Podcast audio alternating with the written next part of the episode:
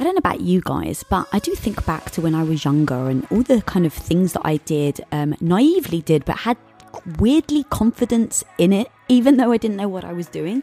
Um, and I don't know about you guys, but as I got older, the experiences really did start to chip away at me and it made me less confident as I got older. And that's really where I start today with my girl, Jen Cohen. She has an incredible podcast called Habits and Hustle and has had just incredible successes in her career under her belt. And what's crazy is, is that the same woman who had the balls and the audacity to go after a dream when she was a kid, now she's more successful, she's got more experience, and yet she has way less confidence to do the exact same thing.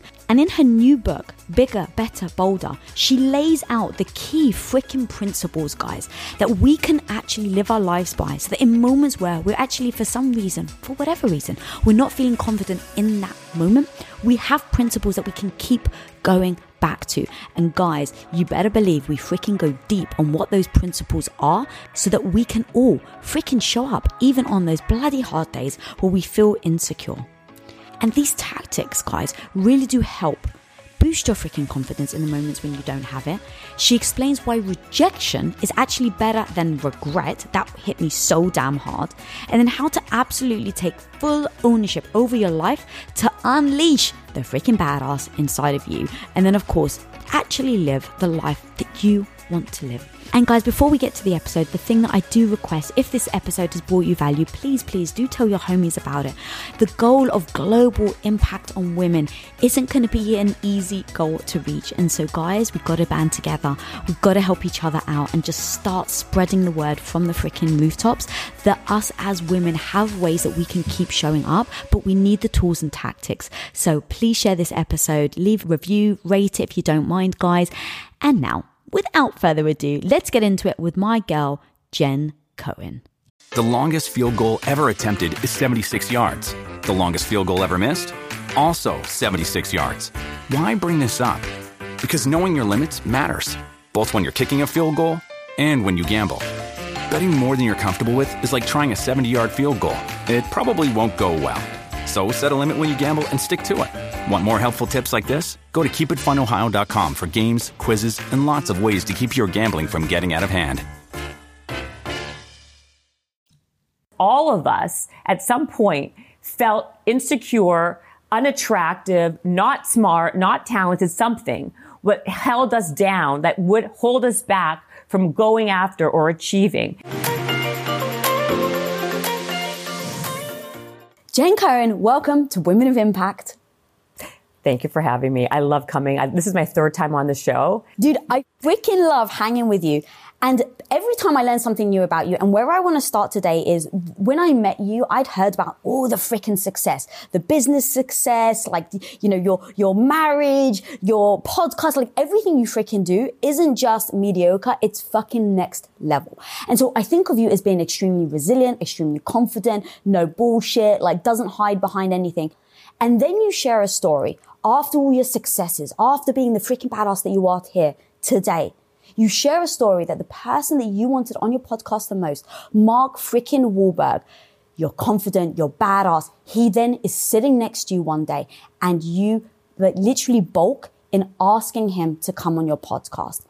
And so the power here right now is knowing that you can have the confidence and the, the strength to go after one thing at one moment in your life and yet feel not confident, even when you've put in the reps and not show up confident in other areas of your life. And what I find so damn powerful is even someone as successful as you can do that.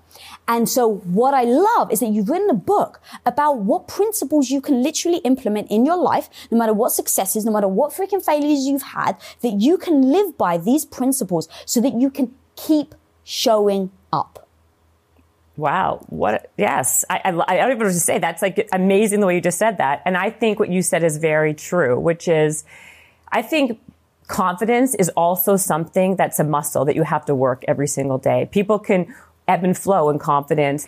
And that Mark Wahlberg story is something that was a time when I didn't have the confidence to actually do it because I just, I, I, I just got nervous. And that's what happens. We all have self doubt.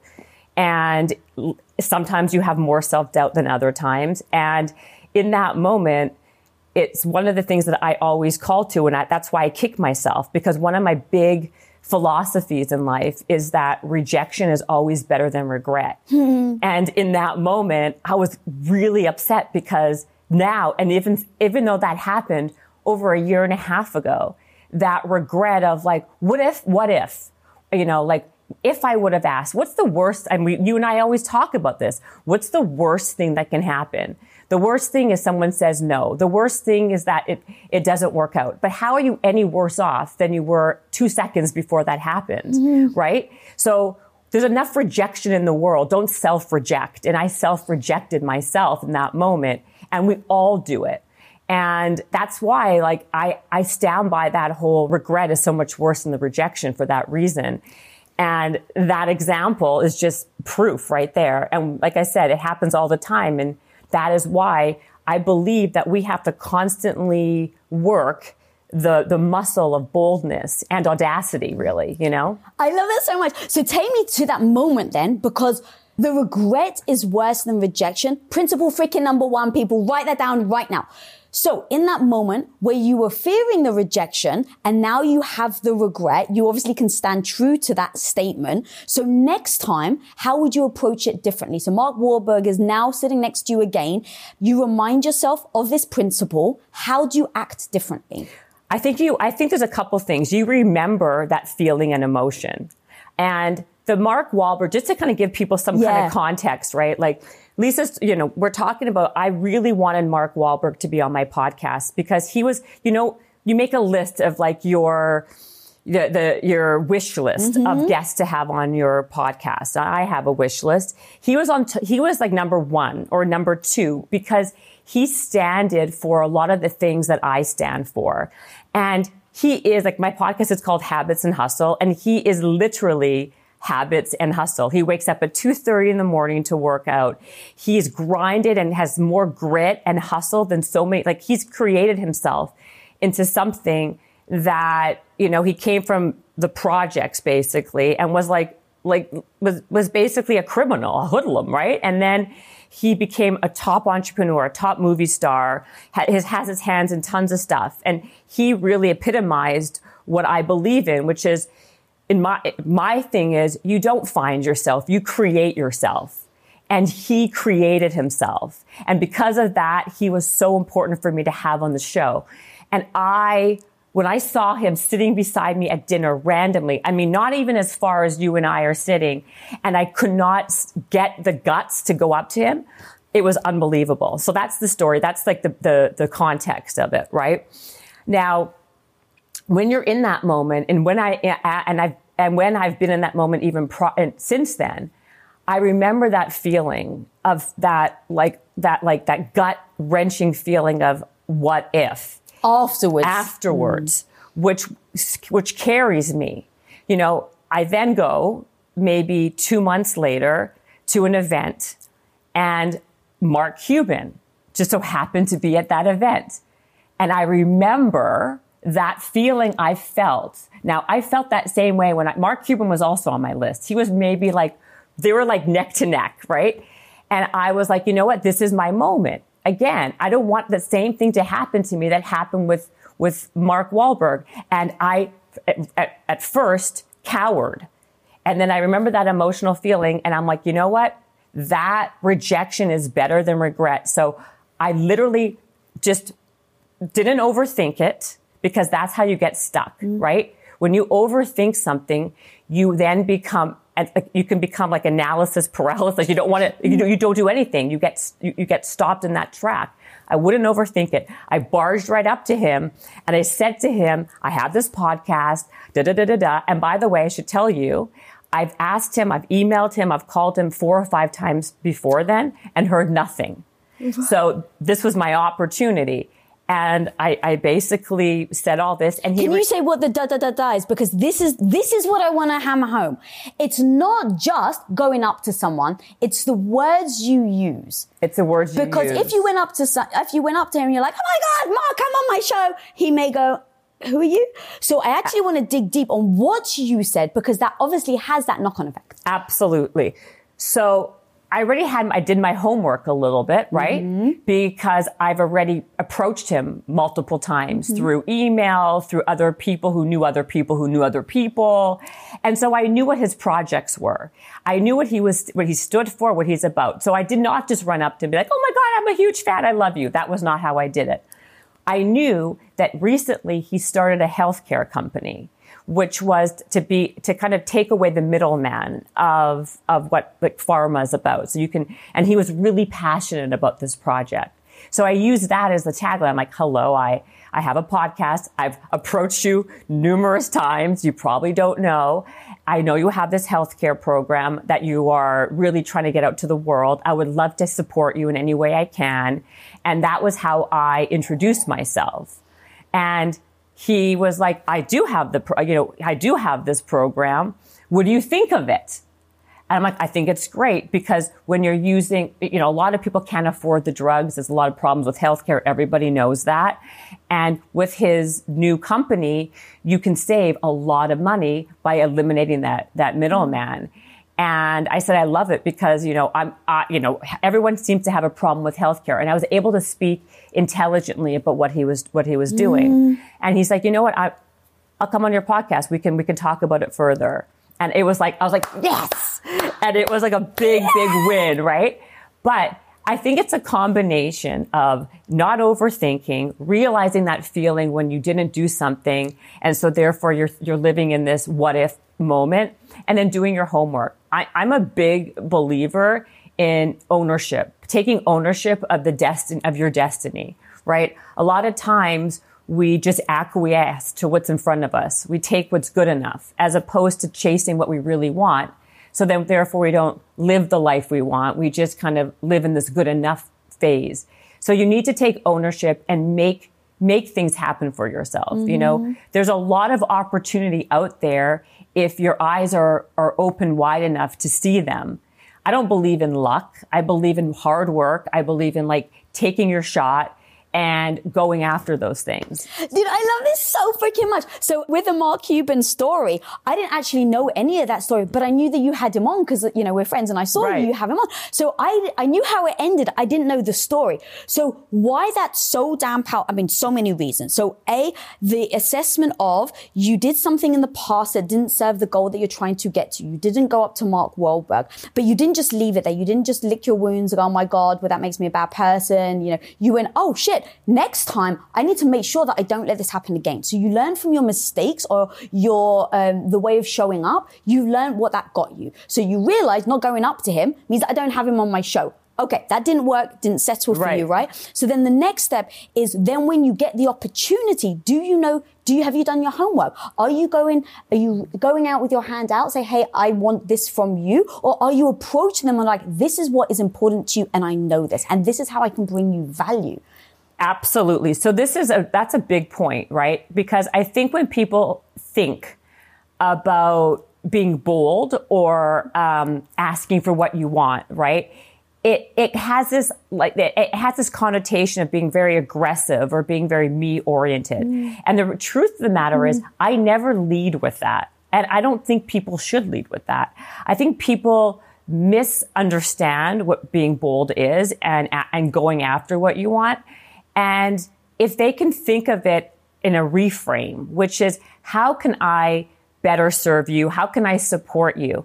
But the problem is most people don't think that they have any, any value to any, like to people who they perceive as better than them or more successful than them. So they count themselves out before they even try. And the truth is I reframe that to believe like I do have value mm-hmm. and I could be valuable. It's about being a little creative to figure out how you can serve and how you can show up for someone else.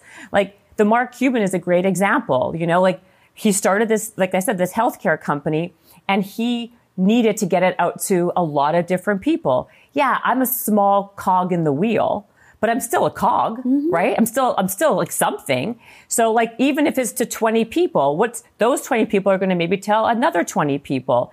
And so you can't be so myopic in your way of thinking. You got to expand that, that thought process and realize that everybody has a value and everyone brings value.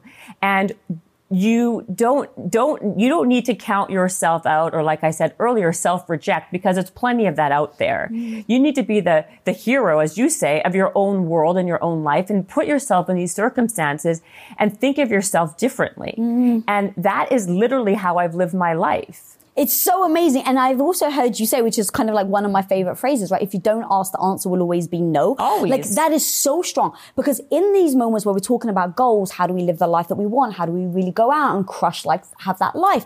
When I think about you even just setting, okay, so I want Mark Cuban. That's step number one. Like voice the goal that you want. And you've said it before and you really repeat this in the book. And I want to make sure that we really freaking hammer this home is how many of us settle? How many of us say, well, it's good enough?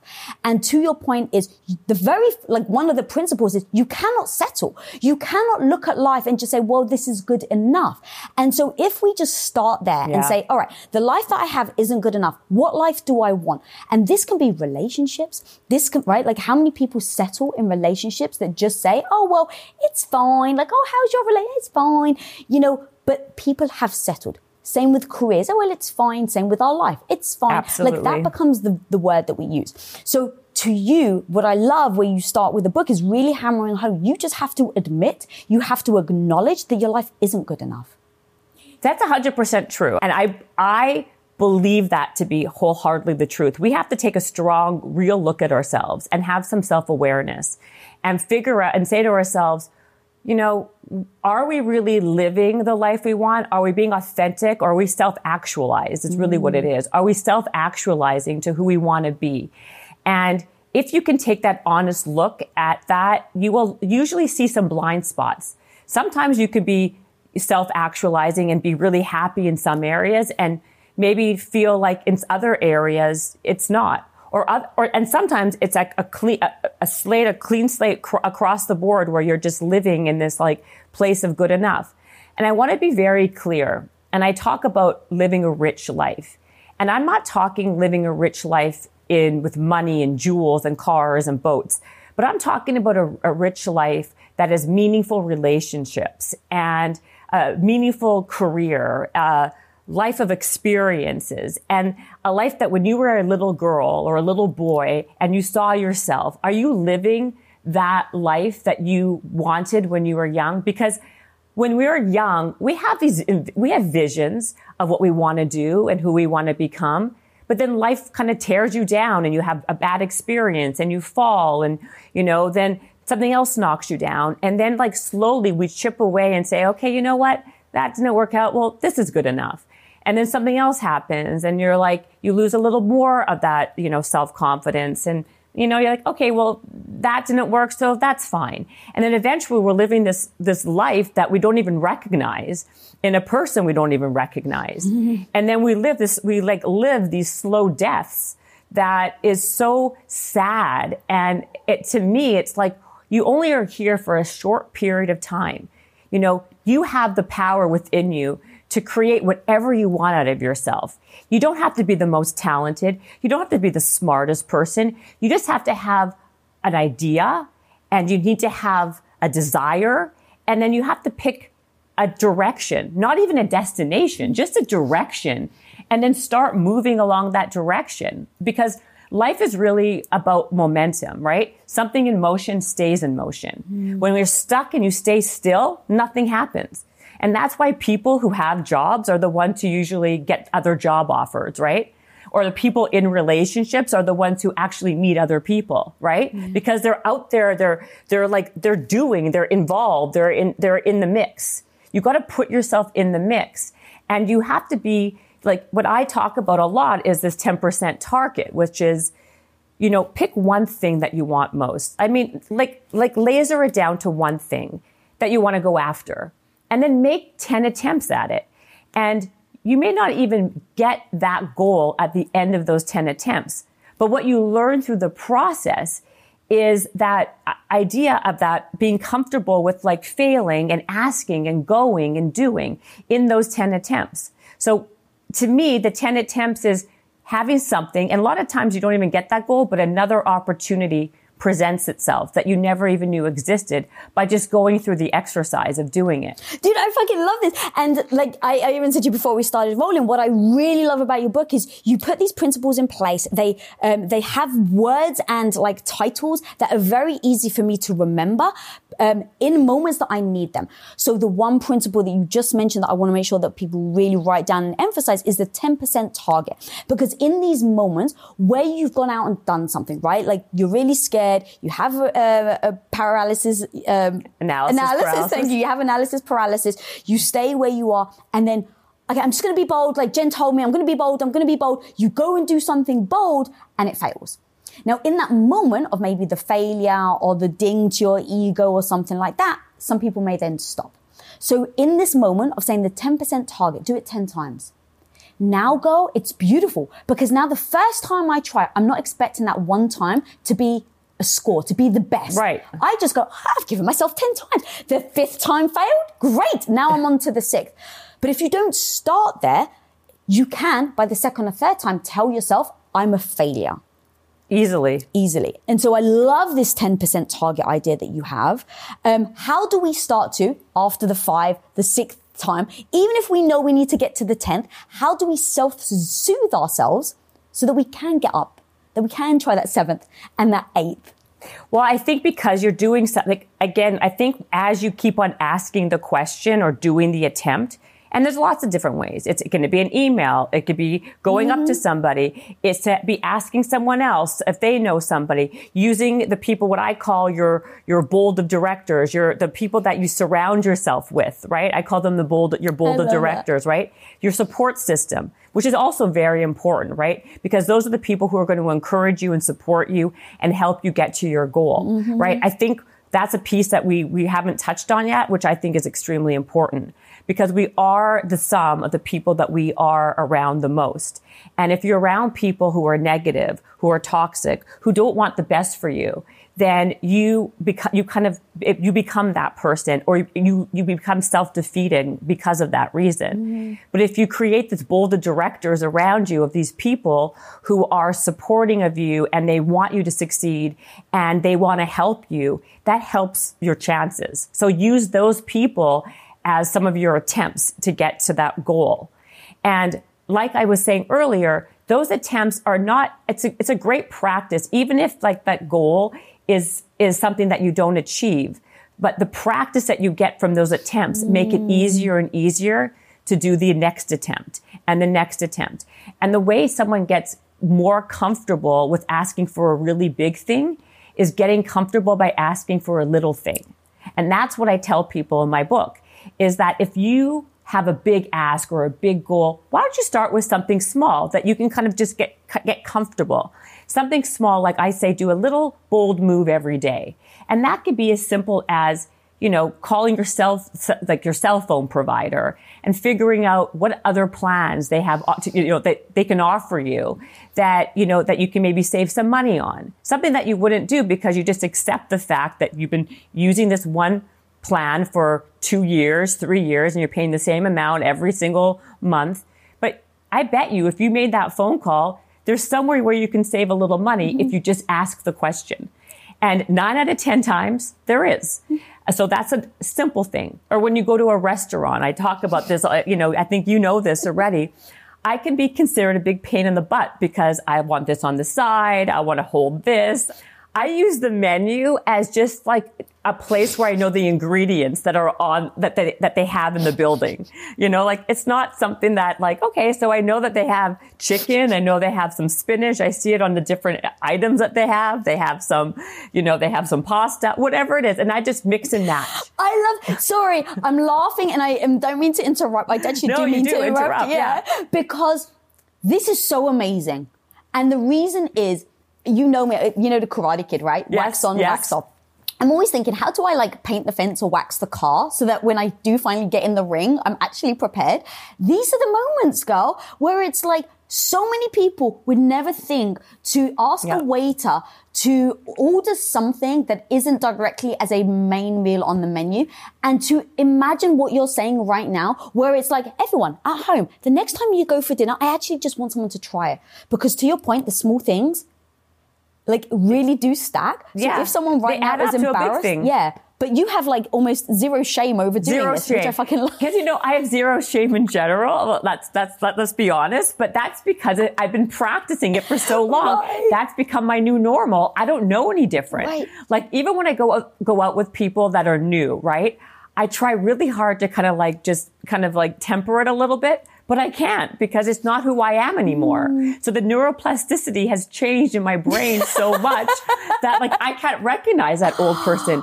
And cool. the, and the reality is, if you really think about it, it's not what you say; it's Yeah. how you say it. Yeah. So if you're asking some someone of something, but you're kind about it and you're nice about it, and you're not an asshole, people are, are almost always obliged to like want to help you. You know what I mean? And like, there's been lots of times when I've been at restaurants with people and I'm like, you know, tweaking this and changing that. And the person I'm with is so mortified. They're like, Oh my God, I can't believe you're doing it. And then I get my meal and they get their meal and I'm, you know, happier than a pig in shit. And they're miserable with their meal. And they're like, I wish I, I did that. Mm. But they don't have, they didn't have the courage. So like the point, and then when we go out again, they're like, I'll have what she's having, right? Because they want to be able to do it on their own, but they haven't worked up the, the, the guts or the courage so far. So you do little things like, I'm not saying like you can, you, the first time out, change the entire menu, but why don't you just ask for the sauce on the side? Or if, if your meal comes and it's cold, how, like, why don't you send it back? Like to me, these are like small little things, but you're at least standing for what, you know, you want out of life. You're not just taking whatever someone just throws in front of you. Dude, that's like one of the most powerful like y- statements that you make is that we need to start asking for what we actually want instead of accepting what we're given. Yeah. It's- Exactly. It's so strong. If you own your own business, when an employee leaves your company, whether on good terms or bad, it can feel, I hate to say it, but it actually can feel personal. Like you and you alone are the one to blame. And it actually may even trigger you to lock down your business, not open yourself up and not actually risk trying anyone else. Like you actually would your heart after a bad breakup and avoid looking for that new partner altogether. Well, let's face it, sometimes we can do that with hires as well. And trust me, guys, I've been there. I get the thought of bringing in a new stranger into your business actually fills your heart with more anxiety than it does love and joy. But when you post your jobs on LinkedIn, you can actually feel the confidence that you will find the right person for the right job fast because LinkedIn isn't actually just another job board. LinkedIn has a vast network of more than a billion billion with a B professionals, which makes it the best place to hire. Because guys, it gives you access to professionals that you actually can't find anywhere else. And so LinkedIn does all that while making the process easy and intuitive, which then makes hiring with confidence easy when you have that many quality candidates. And it's so easy, in fact, that 86% of small businesses get qualified candidates within 24 hours. So post your jobs for free at linkedin.com slash Lisa. That's linkedin.com slash Lisa to post your job for utterly free. And of course, terms and conditions always apply. As an entrepreneur, one of the biggest challenges you will face is the negative voice in your head. You know who I'm talking about? That maybe not so small part of you that loudly doubts your abilities to actually pull the things off and make a living from your passion project. But you gotta overcome that negative voice in your head, homie, because I'm telling you, you can do it especially if you use Shopify. Now, Shopify is an all in one global commerce platform that helps you sell at every stage of your business. From launching your business to hitting a million dollars, Shopify has got you completely covered. And with all the built in Magic AI award winning customer service and the internet's best converting checkout, you have everything you need to shut down the voice of doubt and make all your amazing business dreams a reality. That's exactly why, guys, I love Shopify. So if you want to start growing your business with more customers and sales, shut that negative voice down and prove her wrong that you can do it, Shopify is here for you. So go and sign up for just $1 a month with your trial period at shopify.com slash Lisa all lowercase. Again, guys, you can go to shopify.com slash Lisa right now to grow your business no matter where you are and what stage it's in. That's shopify.com slash Lisa. And to me, it's like, it, it's, it's like you're taking something that's super simple and you, people want to complicate it. but it's really not that complicated. It's about, again, like just taking agency and being your, you know, being the CEO of your life, like saying, I don't, I don't really want that, or that's not really good enough, or, you know, that doesn't serve me well. Mm. And stepping in and saying, you know what, I'd like to have it a little bit differently, or, you know, like, that's not like the, that's not the person I want to go out with. You know, we were saying this a little bit earlier that, you know, and there's been a lot of research backing this. And there's been like, I talk about a lot of, of research in here, but there's a whole thing about how a big percentage of people, you know, end up marrying the person that just asked them out because they asked them out as opposed to saying, you know, I'm look, I really want somebody who is this and this and that and that and this and that. And instead of you asking that person out because it's like society condemns that, like, oh, wow, you're too aggressive and it's not, you know, that's not very ladylike or that's not this or not that, or I'm shy or I'm nervous or I'm not good enough. I don't have the courage. You just end up going out with whoever asked you out or whoever swiped on you or whatever the normal, mm. like the terminology is now. And to me, that's a really sad existence, right? Because you didn't even give yourself a shot to live that life. You counted yourself out before even putting yourself in the game. And to me, it's like, why? You know, you, you have, you know, you there, you have to sit there and think about all the good things that you have to offer. And like everyone has strengths and everyone has weaknesses and think of all your strengths and then use that power to go after that person you want. It's not about just getting the job you want. It's about getting the person you want to be with and surrounding yourself with people you want to be with and doing the things you want to be doing. That's what a rich life is. Dude, I, I absolutely love that. And it started to make me think about as we're talking, okay, there's definitely like the recognition, right? The acknowledgement of are you actually living the life you want? Have you settled? Where have you settled? And then how do you pivot? That's really like the strong, you know, yeah. things that we're discussing here. And when it comes to relationships, it is more complicated because when it's like your life, right? In mm-hmm. the sense of like, I'm, you know, an attorney and I freaking hate being an attorney. And so I sit here and I happen to come across this interview and I'm like, oh my God, I totally settled with being an attorney because my whole family wanted me to be an attorney. What life do I want, right? And we're going to give them the skill sets and the principles for them to be able to do that. But there's also the other side of relationships where maybe you're in a relationship and maybe you've settled over time of how they are, right? Oh, well, it's just them. Oh, well, I know that bothers me, but it's just them, right? And we've just settled it's actually trickier, right, to start implementing these principles because there's no like, unless of course you decide that you need to break up with this partner, there's an evolution within that relationship. And so now being bold, not to be bold to be like, I'm leaving, but bold to say, Hey, I love you. We've been together for a long time, but right now, actually, I've settled for X, Y, and Z where you're really messy or that you dismiss me when we're at dinner or whatever it is. And it's like, I've really accepted this. And right now, in this new way that I want to show up, it actually doesn't sit well with me anymore. And I'd love to discuss how we can change it, right? That's freaking bold to be able to have the audacity or the guts, the confidence to speak up and tell your partner that you want to make this change. And so when it comes to being bold, I think it's super powerful to distinguish between the types of bold and then the different areas where you can be bold. And the thing that you talk about in the book that I was like, oh, this is really beautifully explained is the difference between risk and being bold. And I think that we conflate those two and put them in one bucket. It's like, I'm not going to say anything because there's too much risk.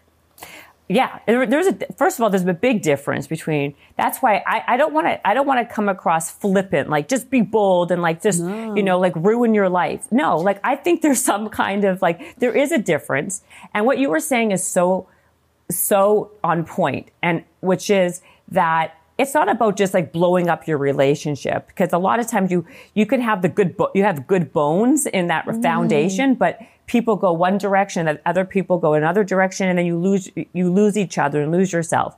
But what I'm talking about in the boldness or taking ownership is kind of confronting that and doing something about it and not just saying, well, okay, this is what it is and like living your life like that.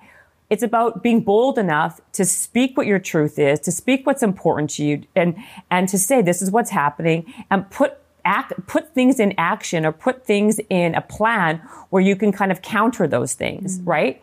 So it's not like, like you're saying, yeah, well, you know, we just like, we'll blow apart, we're, we're going to get a divorce and this will be it.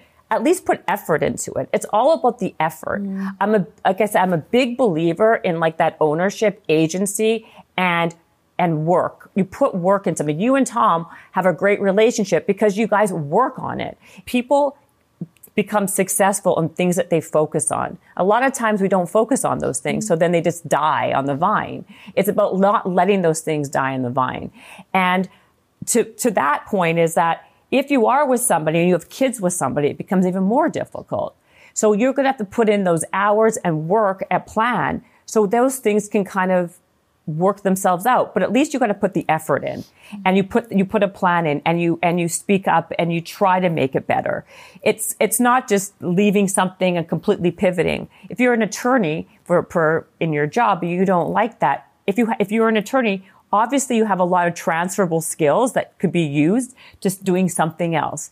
But it's like taking that moment and sitting down and being, what am I good at? Obviously, if you can be an attorney and you can go to school and you can learn and you know the law and you have this, there's other things that that can par- be parlayed into. mm But it's about, again, looking at options and seeing your life as and your and and the and things around you as opportunity, not as as something that you have only this myopic way of living. There's a lot of things like my, in my success and in my life, it's about taking these dots, like I, I, can, like things that were actually a failure ended up being very successful because it was just a dot that connected to another dot somewhere mm. else. But you don't know how those things end. You know, if you're on chapter one, you don't know how chapter 10 ends. So you have to at least put the effort in and take that moment to, to see where what you've done in the past as those transferable skills or what that failure has done, where that can kind of lead to something that could be very successful for you down the road. Dude, that's so freaking fire. And you've been like the perfect example of how all of those dots really do link. Um, and so uh, if when people are listening right now, I think that we've done a really good job of like really exposing like how you can identify when you need to make that pivot in your life, um, and then getting started. I've heard you say just pick a start date, and I'd really love to talk to you about this because I've heard conflicting um, sides, and I'm kind of on the fence about it can be super freaking powerful to pick a date. Right, just freaking pick a date. On this day, I'm going to start um, being bold towards the life that I want. But also, I've also heard that sometimes picking a date can actually set you up for disaster because now it feels like it's, um, it's very finite. Like I'm going to start on this date. And then before that, it's kind of like dieting. Yeah, yeah, yeah. I was right? going to say that. It's like dieting. Where like- people are just like, I'm going to start January 1st. But for the three weeks leading up to it, I may as well consume every ounce of sugar I possibly can. And so by picking a start date, you've actually set yourself back right before that. Yeah, so I agree with you. There's a lot of like people who think different things. Uh, but to me, it's like if I want to lose five pounds, right? Why would, would I allow myself another three weeks of being behind the eight ball, right? When I can start today. Like to me, what, what's the power of, of, of waiting? I think when you have a, date in, in, in, in plan, which is soon, you, it gives you some momentum. Like I'm a big momentum person. I don't love this idea of like just staying still in, in, and in purgatory. Mm. To me, purgatory is the worst place to be. And I said it before. I'm going to keep on saying it. It's all about the momentum. Even if you start small, at least you're starting. I think also it changes how you perceive. Like to me, the best way to gain motivation and confidence is to have a small win. Mm. And so the, the, the more that you don't do that, the more you're setting yourself back further and further. I, I just think that we are our own worst enemies. And what we always end up doing is we, we just, we end up thinking of all the reasons why we can't do something. We're not smart enough. We're not talented enough. When I was a little girl, I hated my nose. I think you and I had this in yeah, common, right? We do. I still hate my nose, but still, I feel like a lot of times we, we have something that really holds us back and we feel because of that thing, we're not going to be able to get to another thing, right? And I put this thing together that's called fix it, forget it, or farm it out. And what this is, is that you, if, if something is really holding you back from starting, you can put things in three different buckets, which is if you, if you fix it, then make it, make, if you decide to fix it, then do that and kind of get that thing on the roll. If you are not going to do anything about it, just forget about it and let and, and keep on moving. And if you're bad at something, but you you need it, get someone else to help you along with the plan. So I don't like, like I said, this idea of just like standing still and just waiting. There's ways you can counter, mm. counter anything. If you don't like something, so with my nose, I decided not to fix it. I couldn't farm that out. so I had to just forget about it and I kept on going. And the reality is like, it didn't really slow me down that much, right? So it's all about like figuring out how you could take agency, take ownership and get from point A to point B to point C without letting things about you or things you don't like or things you're bad at hold you down and stop you from being the best version of yourself mm-hmm. and being the best badass that you can be. I, I love the three F's. I love it. Like, because again, it gives me tactics because sometimes I can get in my own head, Lisa, you're not good enough. What are you doing? Right. Who do you think you are going after that person? You know, whatever it is. Um, and so going to your point, if your if momentum is everything and procrastination is the opposite and it literally does like actually hold you back, then what do I do when I'm procrastinating? Great. Now it gives me a plan of going, okay, what is the thing you're procrastinating? What is the thing that you're afraid of moving forward or whatever? And now put it in a bucket. Dude, it's so damn powerful. I love it. And it's cute that you used your nose as an example, yeah. by the way. Um, I'm just using it as an example because it's, it's like something small and silly that uh, to someone else, but to me, it was like a big reason why I didn't want to do certain things when I was small. I got made fun of because of my nose. So stupid. But then it must say, oh, I'm ugly. I'm not good enough. I don't look the right way. Da da da. And it's something that like brings you down a stupid rabbit hole. And why I bring up the nose is because all of us at some point felt insecure, unattractive, not smart, not talented, something what held us down that would hold us back from going after or achieving. And so I use that because I think everyone can relate to something mm. like that. You know, like not everybody is a supermodel, right? And by the way, being mediocre and being average is your biggest superpower because you have to learn how to be resourceful and have grit and build character in other ways. And for me, when I was just like an, like being average was like amazing for me because I had no other choice because I couldn't rest on my laurels. And I think everybody can, at some point, maybe 1% of the population cannot relate, but 99% of the people listening to this would be like, yeah, you know what? That's me. And I think it's a really important, powerful message because it's not the smartest that wins. It's not the most talented that wins. It's the person that kind of can take all that compartmentalize that, reframe it in their brain, take those negative thoughts and turn them into a positive, figure out a bucket to put it in, and still go after it. Oh my God, I love this. And when I read your chapter, uh, Mediocrity is a Superpower, I was like, all right. I don't know where she's going with it, so I have to fucking read it because of course you're using like the superpower, my, you know, my language that I love. And so when I started to read it, I was like, oh, this is my superpower because I honestly think of myself as average. And you even said, I can't believe, Lisa, you've read my book. Most people don't, right? Well, before we started rolling. And I was like, so true. A, of course, I'm going to show you the respect. And then B, it is because I'm average that I need to read your book so that I can show up today as a host and fucking crush it. It is because I'm average that I don't believe in myself that I preach, have preach, to preach. go and get all the knowledge I possibly can. And you even said it earlier about Mark Cuban, right? It's like you did your research do the damn homework. Anytime you're walking into a room, right? If you don't know something, go freaking figure it out. In today's society where you've got Professor Google, there's no damn excuse on not knowing something. So now it's, did you do the work? Did you do the work? I had to very, you know, specifically, I knew you were going to come on. I knew you had to book. I had to clear my schedule. I had to carve out at least eight hours. I then sat with your book and read your book. That has to be very deliberate that has to be very calculated, very planned. And the reason why I did all that is going back to your, your beautiful point of that it was all because I'm average. And I knew in order to show up like a freaking beast and like a badass host, I had to put in the, the reps. Ab so, oh my God, absolutely. And that is exactly what I had to do my entire mm. life. And that is, and to me, oh, you know, work ethic beats talent, beats mm-hmm. looks, beats everything because beats smart. It is honestly the world favors the bold, not the brilliant. And that is a hundred percent accurate because I, what you just said to me is exactly why I do what I do. I read everybody's book before they come on my show. I over prepare. I go out. I, I, I really had to kind of figure out other ways to succeed in life because I could not rest on those laurels. Mm-hmm. And to me, the people that you see out there who are the most successful, crushing life in everything, it's our, it, it is that person. A lot of times, you know, when you're too good, too smart, too pretty, too this or too that, you end up like kind of just like phoning it in everywhere because you never had to figure out figure it out. You never had to work hard. You never had to do that extra stuff that you had to, to, to build character, to build grit, to build resilience. You have to have resilience to be able to fall and get right back up and try again.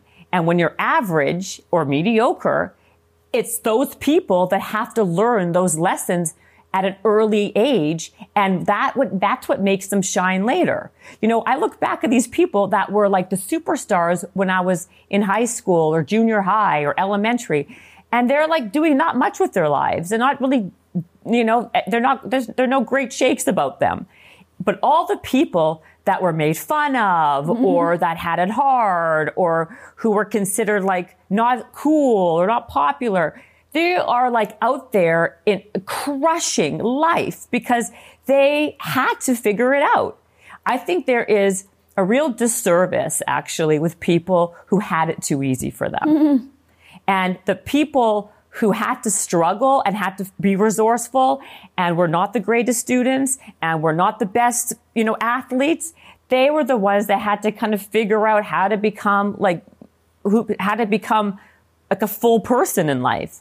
And that's someone's best asset. God, it's so damn true.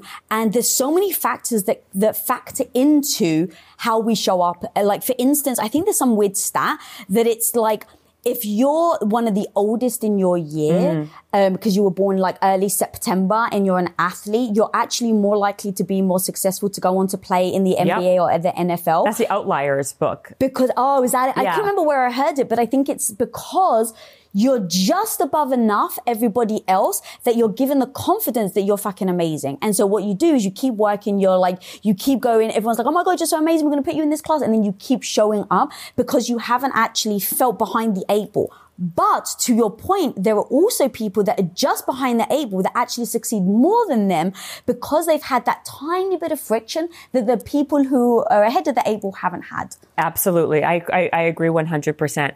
Uh, have you heard of the Batman effect? Yes. And so I love that you brought that out because, of course, that's the next thing as we're talking about yeah. how there's a difference between knowing it, right? So everything that we've just said, it's very um, surface intellectual.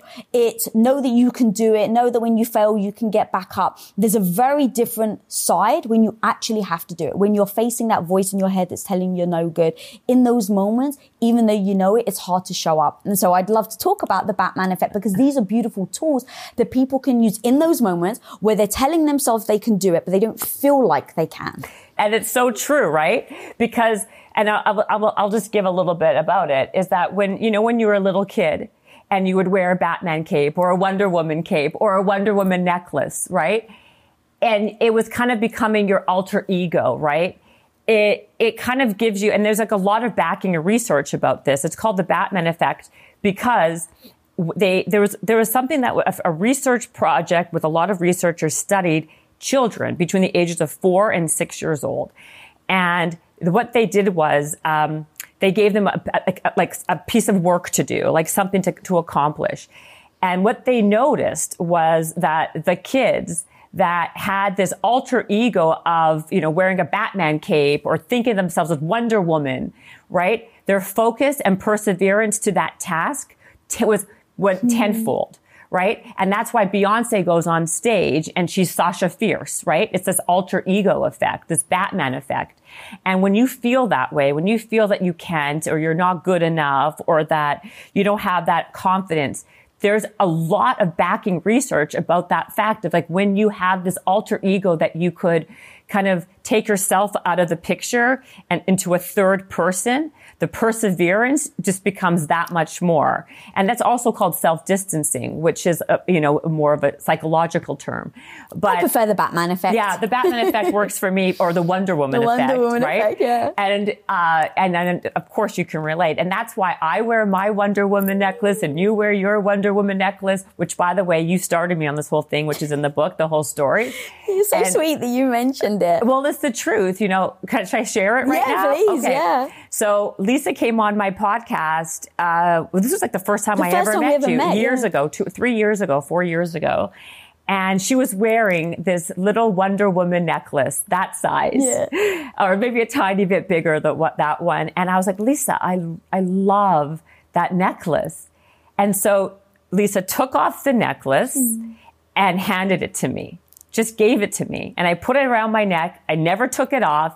And in that moment, I needed it so much because I was going through something. I don't remember exactly. I can't recall. But in that moment, you gave me that necklace and it like basically gave me that alter ego, that, that, that Wonder Woman effect. And from that moment, I paid it forward. And when someone else was feeling down or they needed that extra push, I then went and got them that necklace and it like started this whole like trickle down effect. And then I go and get this Dude, I Wonder know, you walk in and I'm like, oh shit, I gotta, you just one up to me, homie. Fucking What- impressive. right? Respect, man. Right? Respect. But I feel when I wear this necklace like you do, it kind of gives you that feeling of like, I can conquer this world. I'm mm. powerful. I'm strong. Yeah. And you know, whatever little tricks and tips that you can use to help you motivate to kind of go and, and go after that thing, use them because they all are very, very useful. Yeah, and um, I love this story. I obviously didn't expect that you wrote it in your book, so it was so wonderful to read. But then the power of it really is amazing. And, you know, your podcast, Habits and Hustle, like the habit part of it is so damn important because that was for me the, the thing that got me started. I was like, I was so petrified. I was like really insecure. I had to go on stage, do this TEDx. I was like, I don't know what I'm freaking doing. Right. So let me create a habit that can encourage me to keep going. That was like the idea, right? Because, and we should definitely actually talk about the power of habit because that is the thing that then allowed me to go, okay, I don't have the habit yet. I know it's powerful, but every time I look in the mirror, I need to believe that I can do this. How the hell do I do that? And I'm like, all right, I look in the mirror. What do I see from the head to the waist? Right. And I'm like, all right, necklace, Wonder Woman, great. So every time I would put it on, I would repeat to myself, you're badass like Wonder Woman. So that eventually now it just becomes natural inclination that when I put it on, I'm like, yeah, you know. Exactly. Um, and so the power of that, being able to call it like the Batman effect. Obviously, I'm a massive fan of Batman as well. Um, Catwoman, all of the superheroes. So having a name that you know in certain moments where you need to show up and you're not able to is so damn powerful by calling it like the Batman effect. And then the study that you list is so damn powerful. I didn't even realize there was a study about it, which Yeah. of course, of course there is. Um, and so there's another effect that I actually love called the George Constanza effect. Costanza. George Costanza. Let me help you out there. So, are you, uh, did you ever watch Seinfeld? I knew about it. I was more of a Friends fan. Oh, so I was a major Seinfeld fan, right? And there is this whole thing. Um, if you're a Seinfeld person or have ever watched Seinfeld, you know George Costanza is was the character on the show that was uh, kind of like the loser of the bunch, you know, like, and this is, it was how it was, it was casted. He was like this short, overweight, bald man who lived at home with his mom and couldn't get a job and couldn't date. And like, that was the character. And nothing ever really worked out for him. And so one day, him and Jerry were like sitting at a breakfast or whatever. And he says, you know what, Jerry?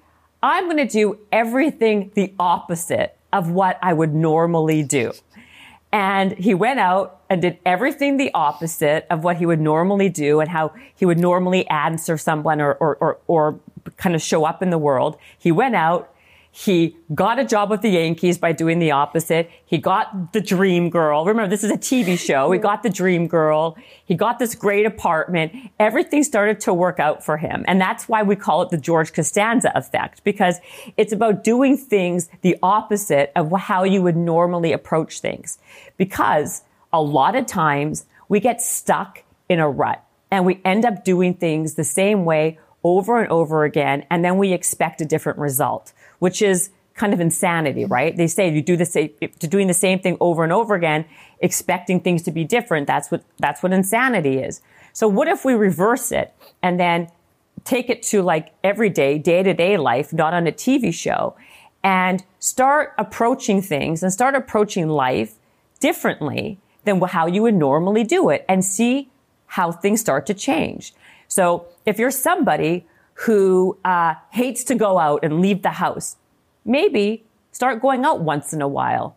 You know, if you're somebody who always says no, I don't know, like, thinks very myopically, uh, no, maybe start saying yes to the things that you would normally say no to. Be open. So the idea is to, again, like assess who you are, what you're doing, how you're doing it, what your habits are, and then start to change them and actually start to change them, like take two or three of them and really make a big difference and see how life opens up for you. And they actually call this the Costanza effect, this whole doing the opposite of what you normally do because the results are astounding.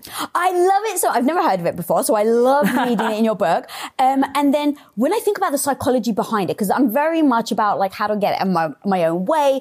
And so thinking about, as we're talking about habits, there are certain habits that we all have that maybe we don't realize is not leading us in the direction we want to go in or having the life we want or having the relationship we want or having the career we want.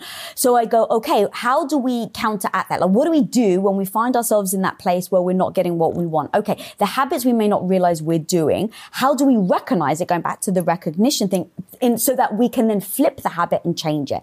And the opposite, the Constanza effect really hit me because I was like, this is a great way for us all to assess what habits we have and don't realize it. So taking right. literally your day and then if you say, okay, I take my calendar and I, maybe people can't do a day, but I'm going to, instead of going to the gym, I'm going to sit on my ass and do nothing, right? Yeah, like whatever, whatever it is. I'm going to sit on my ass and do nothing and just scroll through the television the first thing that I get up in the morning. Maybe I'm going to go for a walk. And now you're like, oh my God, I didn't realize going for a walk in the morning actually made me so excited about the day that now it's changed my feelings and my mood for the rest of the day. Yeah, well, there more. I, I, am a big believer in morning routines for that really that for that one reason because I believe you got to set the tone for the rest of the day mm-hmm. and the rest of the things you do. So putting daily habits really front end like front end your like your your day with things that are going to make you more productive and actually go after the things that you want later on. And so to me, having having that morning routine is so crucial and putting exercise in there people think of exercise as something just physicality, like, oh, okay, if you want to like have a nicer ass or do, do, do mm-hmm. this, I'm going to uh, vanity purposes. But really what it does is it, again, it's the cognitive, uh, the cognitive uh, benefits of what happens. The, the amount of, um, a much more focus you get, the being much more alert, giving you the self-confidence to kind of crush the world. Energy begets energy. People think they don't have enough energy to do something. But if you front load that day with that, that workout, what you get from it is tenfold later on. Mm-hmm. So having healthy habits in the, in the beginning of your day in that morning really sets the tone and puts you in a, in a position to win. So I am a big, big believer in habits. And that's why the whole, my whole podcast is about habits and hustle, right? Like what habits do you do that helped you become on point to be the most productive you can be. So people have to self-assess and say, okay, I can, I can do that. And by the way, I'm not talking about having, you don't, you don't have to work out for two hours an hour, but sweat, move your body because it also says something else. Like I made time for me. I'm doing something for me, which is what you want to be thinking. You can't give to anybody else or show up in any other way to anybody else if you don't first do something to set, show up for yourself. You know what I mean? Yeah. All right. So I want to, I have never, don't think I've ever asked you what exactly is your morning routine because people, if you don't have one, people want a guide, right? Like, okay, well, how do I show up? What's the first thing I do? And You've been married for 11 years. You got kids. You got freaking, you know, your own fire business. You got so many different businesses that you started and sold and things like that. What, knowing that, because everyone's going to be like, yeah, but you've got the time. That's the thing that catches time. people, right? but it's the, the idea that they perceive that, well, you've got the time, so it's easy for you to say. Now, what I want to make sure that we really talk about is exactly what you do so that people can see it isn't that you have the time is that you make the time. And the reason it's important or when people look at you now, this is how you show up every day because you make that time in the morning. So I'd actually love to know with kids, husband, business, how the hell do you make, uh, do you carve that time out? And then exactly what does that look like? Okay. So there are certain things that are non-negotiable. The working out for me is the non-negotiable because I know what's going to, what it, what it will do for me in like the byproduct of mm-hmm. what happens with it, right? It's not about just the working out. Like even most of the time, I don't want to do it.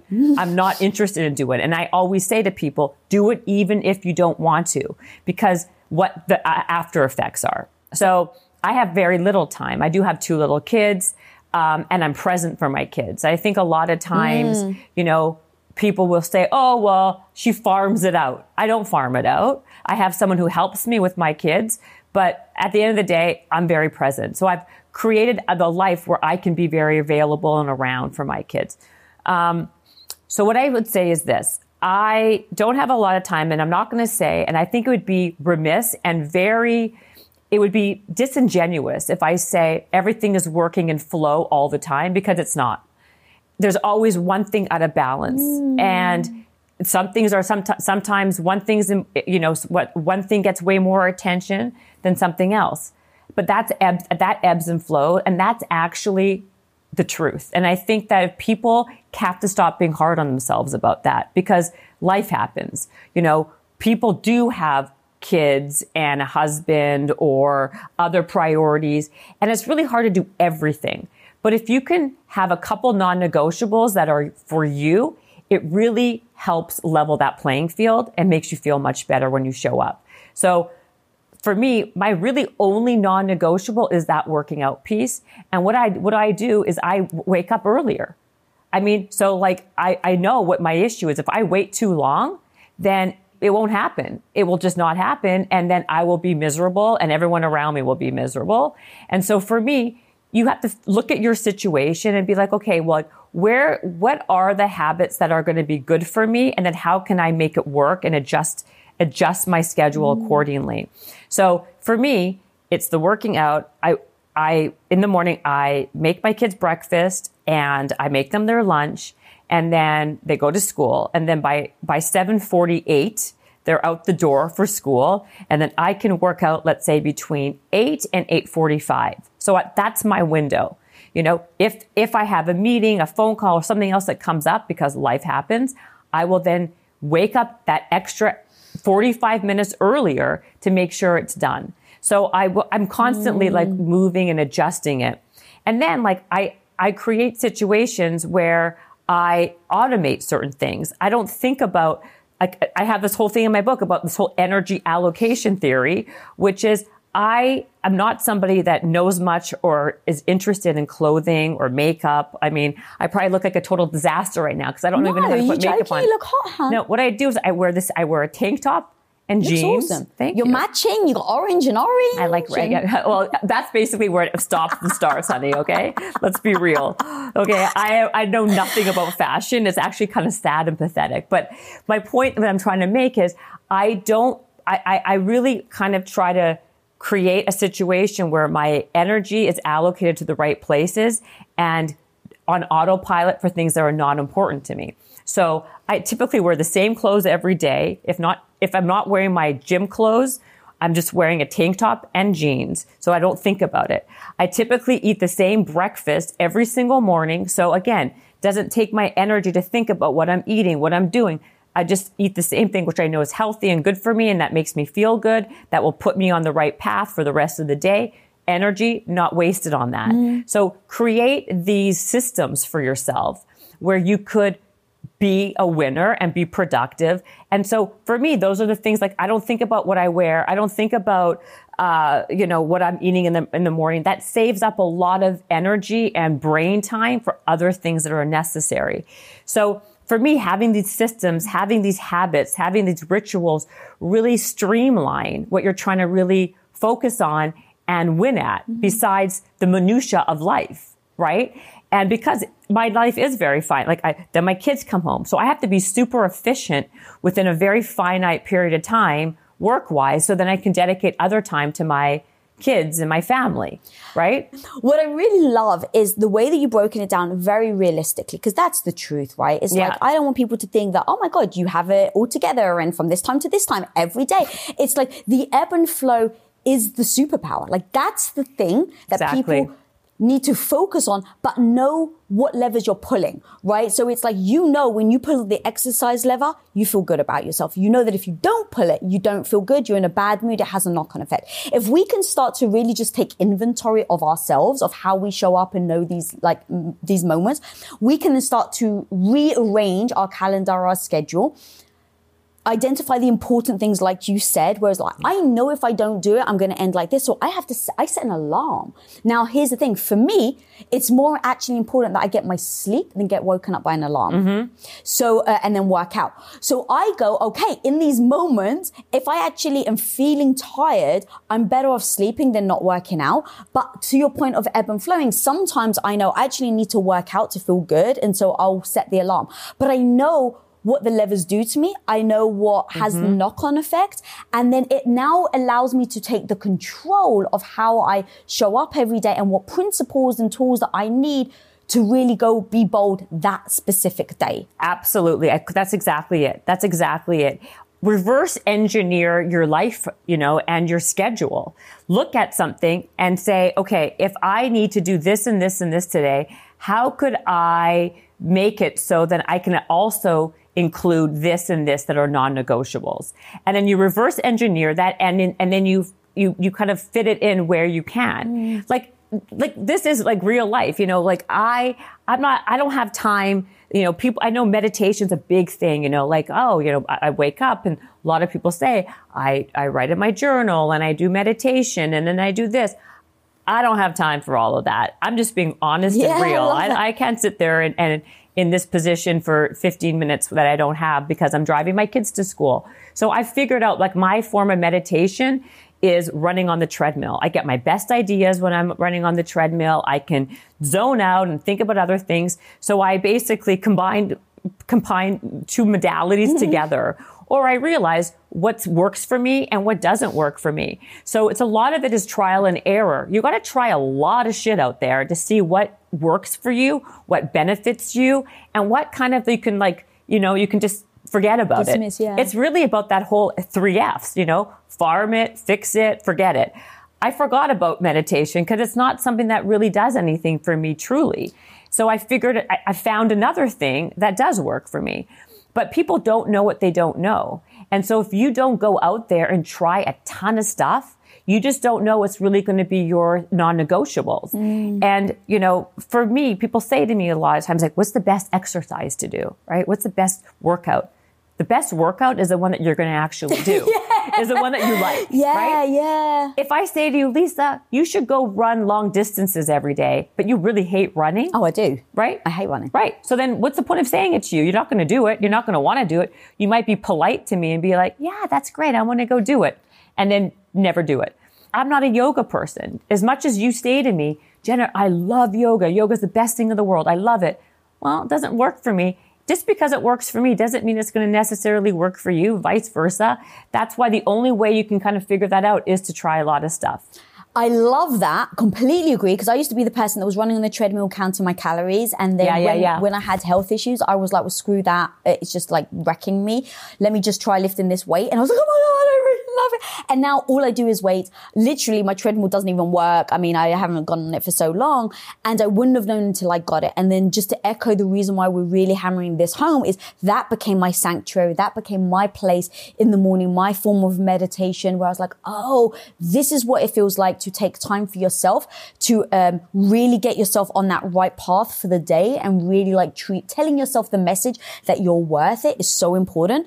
Um, I didn't hear your, I'm curious to know your answer though. So your kids are already at school. What do you say to your husband or is he already at work by the time you're working out? Because I really want to make sure that we identify the things where people get tripped up. And as women, we're people pleasers. And so now if we have to tell our kids, hey, don't bother mummy while she's working out, it's very hard for women to do or to tell their husband, hey, you can't come to me. I'm not going to make you food. I'm not going to do anything because I'm working out. People get tripped up over just owning that this is me time and this is why I need it. So it's interesting you say that. I typically, I, I, I have something in my brain where I can't tell them, you know, screw off when I'm working out. Uh, my husband, I can, it's okay. But I feel like kids, kids learn from observe, like observation than me just telling them. They know it's important to me. They actually appreciate that. They, they're, what I'm showing them a lot of the time when I'm working out is like I'm taking health seriously, that I'm moving my body. A lot of times my kids work out with me. We do little workouts together. Mm. So like I think that the message that they're that they're receiving is actually very positive. But to your point, my husband understands like it's a super a super important part of my life. But me and my husband have a very um, our understanding is like I let him be him and he lets me be me. So I don't I, I, I don't tell him what should be important. Like we have a very um, supportive relationship where he gets to do his own thing, I get to do my own thing, and he it's understood, like it's understood what's important. So he supports it. So like he knows it's important to me for me to work out. So he makes it so it's easy for me to get that accomplished. Just as he travels a lot. So I have to be very accommodating to that. But again, it's about like knowing who you, who you are, knowing who you're, who you're having a relationship with, and then trying to accommodate so you both can be happy in the situation, right?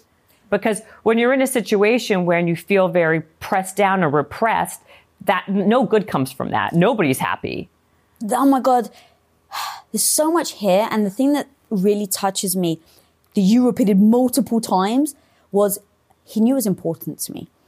And the reason why I really want to like focus on that is because I think a lot of time, and I'm just going to speak for myself, when I was the stay at home wife and I wasn't happy, it was because I wasn't telling my husband that it, that I was unhappy.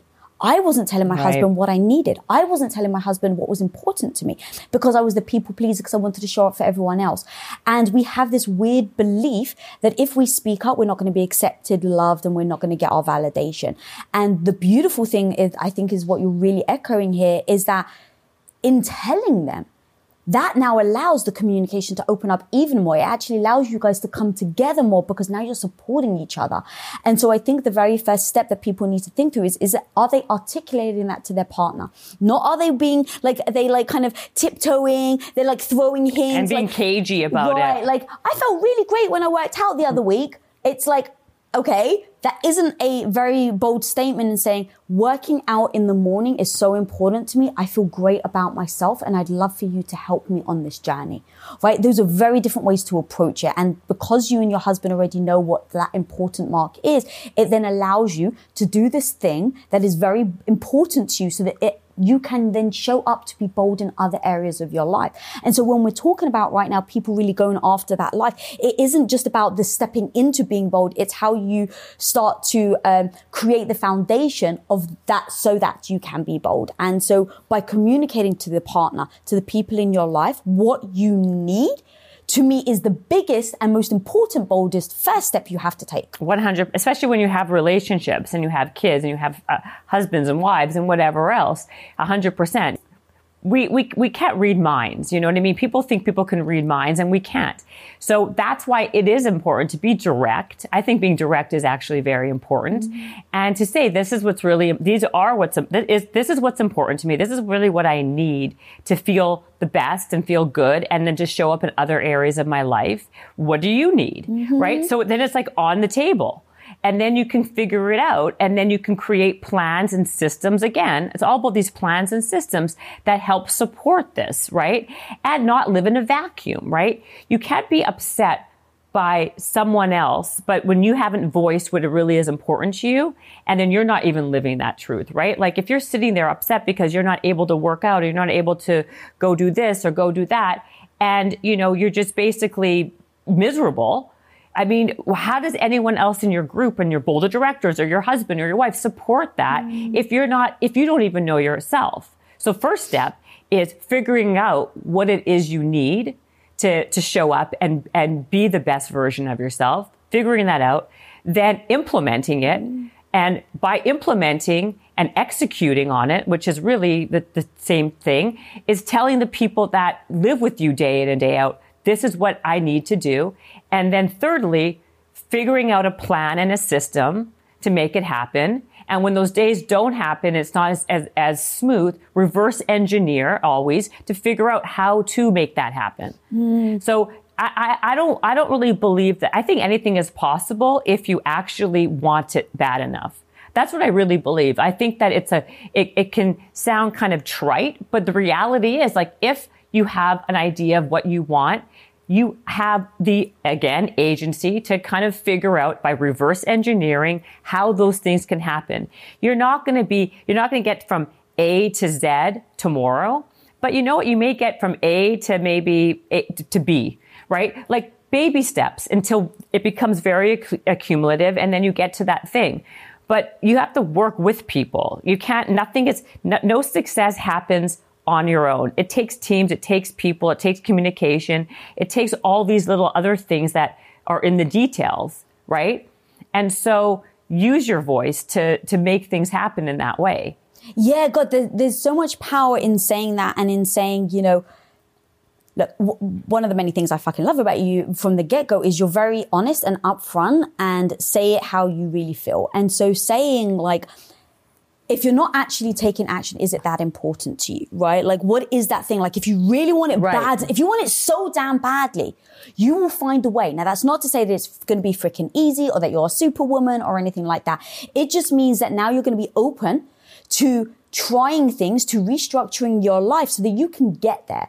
And so as we start right. to talk about, like you mentioned it earlier, and I didn't want to interrupt you, but you were saying about time allocation, like where's your energy going? Right? Even with something like that, where if you're one of these people that right now you feel very overwhelmed, you want to be there for everybody else, you want to show up for everyone, but you also want to show up for yourself. And now you're like really lost. You don't know where to go. You want it badly, but you're not taking action. Okay, no problem. But now take a step back and say, how do I actually start to take action?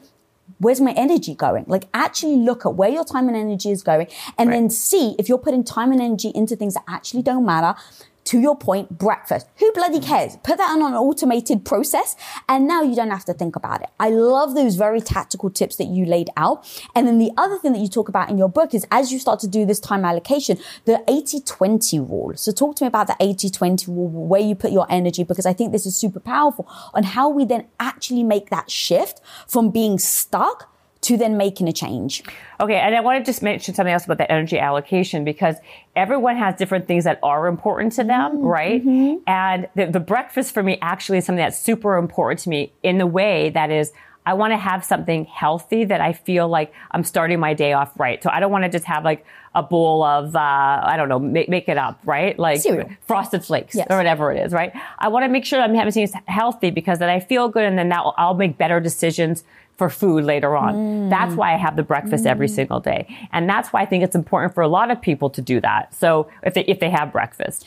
So. And then can I just add one more thing to yes. this? Actually, how do you make your breakfast?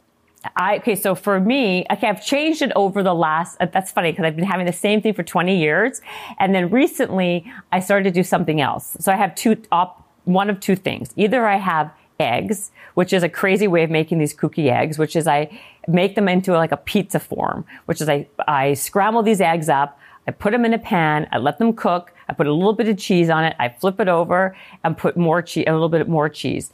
Or, by the way, why'd you ask me that question? Because I was wondering if your time allocation to how you eat is just as condensed as making sure that it's automated so you know what to eat very uh, that's so clever. So that's when i have a few more minutes so that's why i have these two options now because i didn't want to put a lot of energy right. into as it. as you explain i'm like oh my god that takes so much energy. Okay right who's but got time for that. I don't. So that's what i'm saying. The times when right. i can actually like have breakfast like let's say on the weekend whatever i'll do this little flippity flippity flip or what normally now happens is I make a shake, and in the shake I put a banana, spinach, some chocolate whey, uh, some chocolate powder, uh, protein powder, and ice and almond milk, and that's my shake. Takes three minutes to make.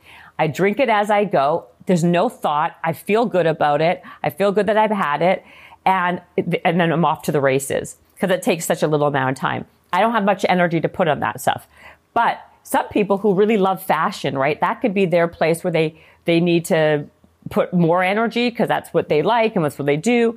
I would suggest like putting that stuff out the night before. So there's always ways around it. But I believe that our brain only has a certain amount of, of like capacity to mm. hold stuff and to really concentrate. And as the day goes through, like as the day goes on, your brain gets more fatigued, more tired. Mine does anyway. Right? Mm-hmm. So I want to have as much space and, and, um, energy for those things later on. So that's why I also believe in the morning, do the hard stuff first. Get that stuff out of the way because it makes it much easier to do the rest of the stuff during the day. So anything that I have that's very difficult work wise, like an email I don't want to write, a call I don't want to do, something like that, I front load that. So I, that's the 20% yes. of the 80% of what you have to do. Yeah, absolutely. I front load everything into the morning stuff mm. because that's when I'm at, I'm at my peak. I'm at mm-hmm. my height of energy, focus, uh, cognitive ability. I feel the best because I already worked out. I have my confidence the most. But like as the day goes on, I'm going to get maybe hungry, cranky, tired. My kids are home yelling and the, who knows, right? Life happens. I got to take my kids to this soccer game, whatever it is. Front load as much as you can for that stuff to happen. That is like another, another habit that is worked into my system to be the most successful and self actualized as I want to be. It's so good. It's so good. I hope people really hear because what we're talking about, go these are the differences between the people that have the life they really want and the people that don't. They think we're crazy. Some people think we're crazy. Um, but I realize what you're saying is so damn true. I have to optimize my day completely.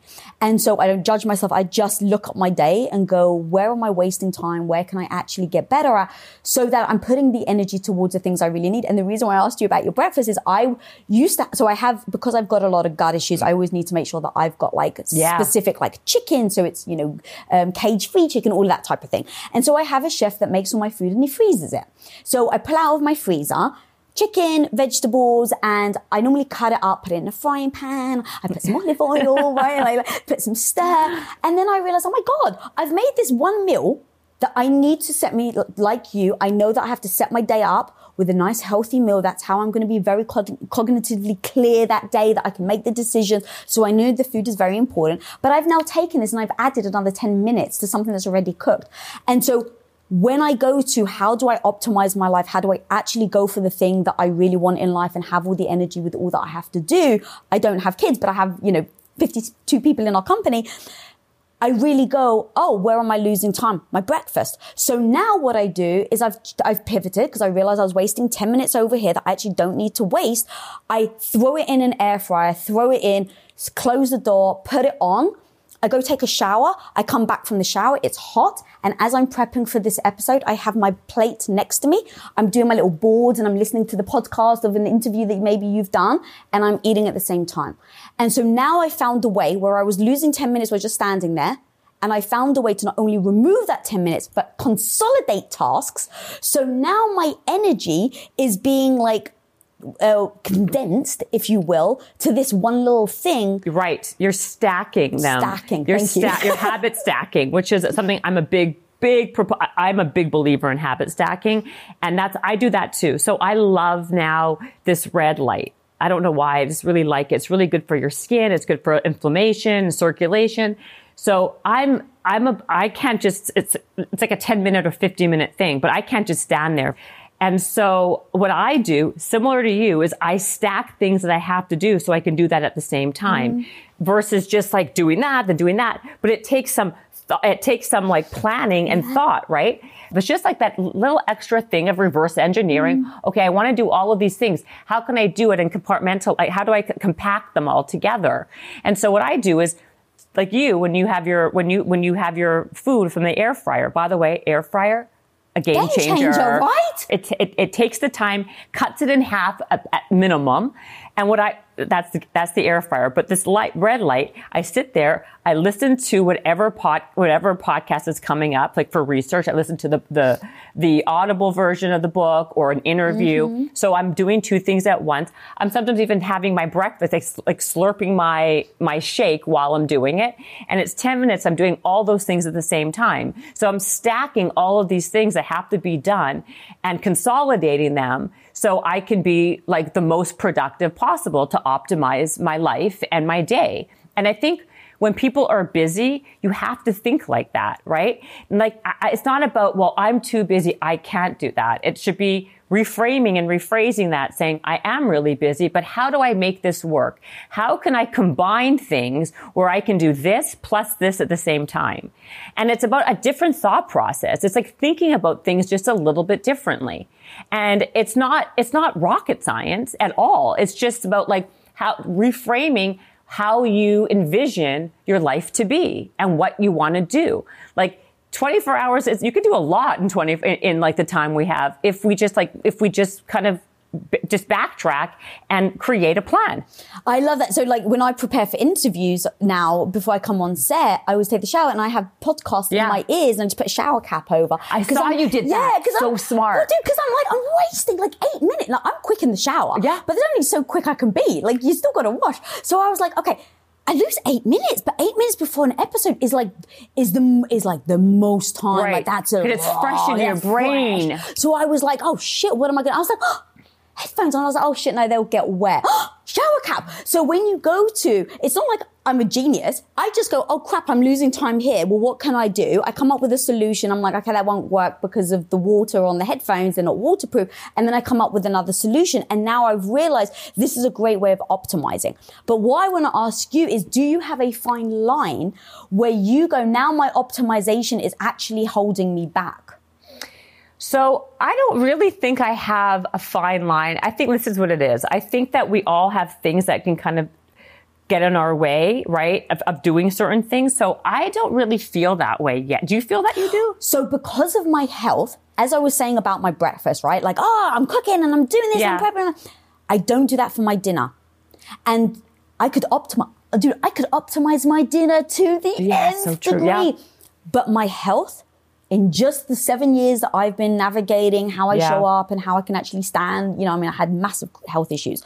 I, I realized I need to at least have one meal in the day with peace. Mm-hmm. And so what I've done is I optimize my entire day and then I stop at five. I literally stop. I won't do phone calls.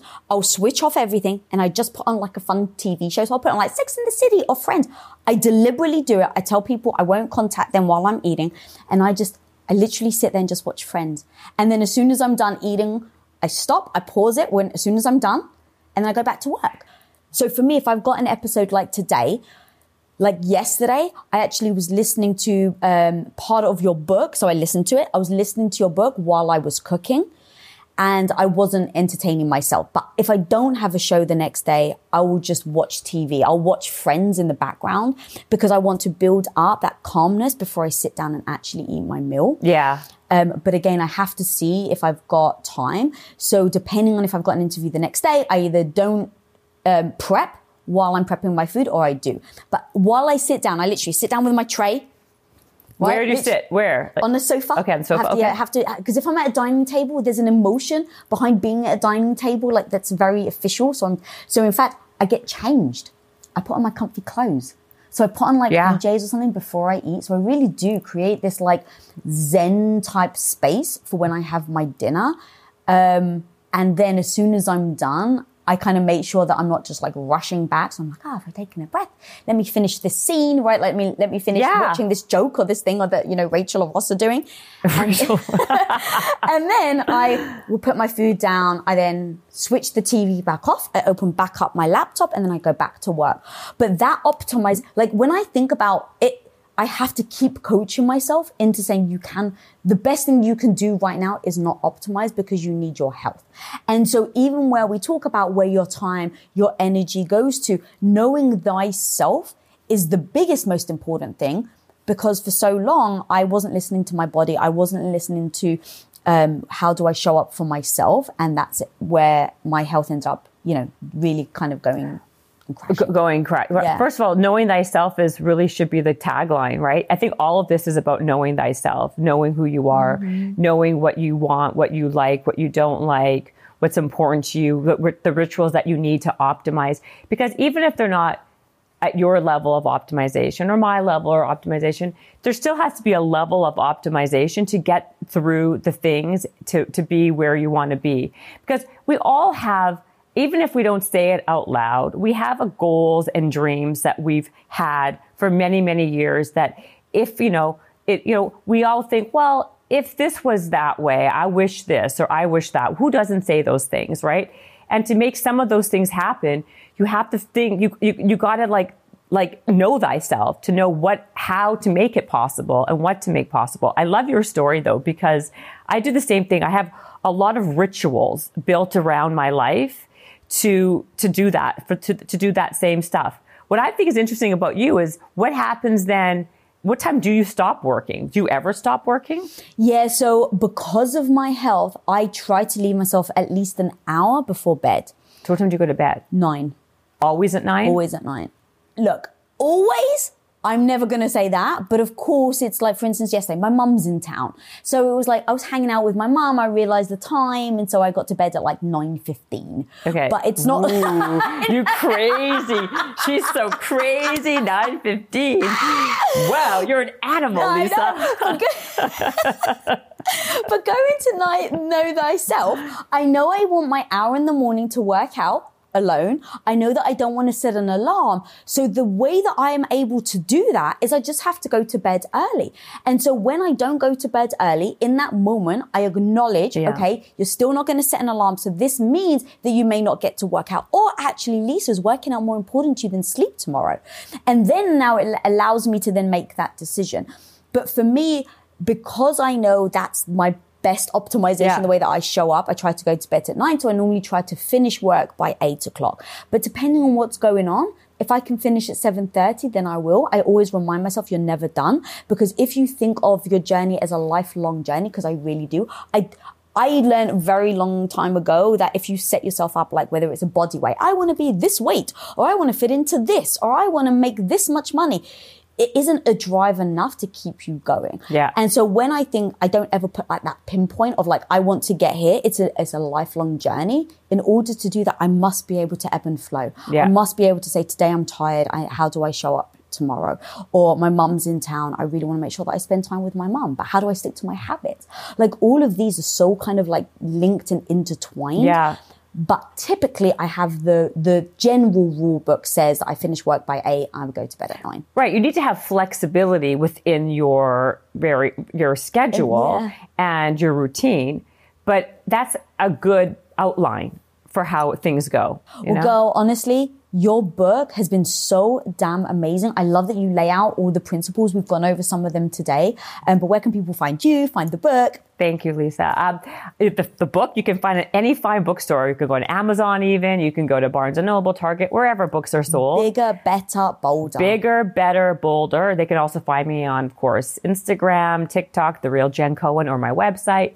You know, all the usual All places. usual. Yeah. Guys, guys, you've got to go check out this woman's book. It literally lists all the principles, even more than what we just discussed here. But I actually want to hear from you guys. Drop in the comments what was the one principle that really hit you that you're going to implement right now to show up and crush the new year. Let us know. Follow her. Go buy the book. If you're not subscribed, click that subscribe button down there, guys. And if you're not following me, follow me at Lisa Bilyeu.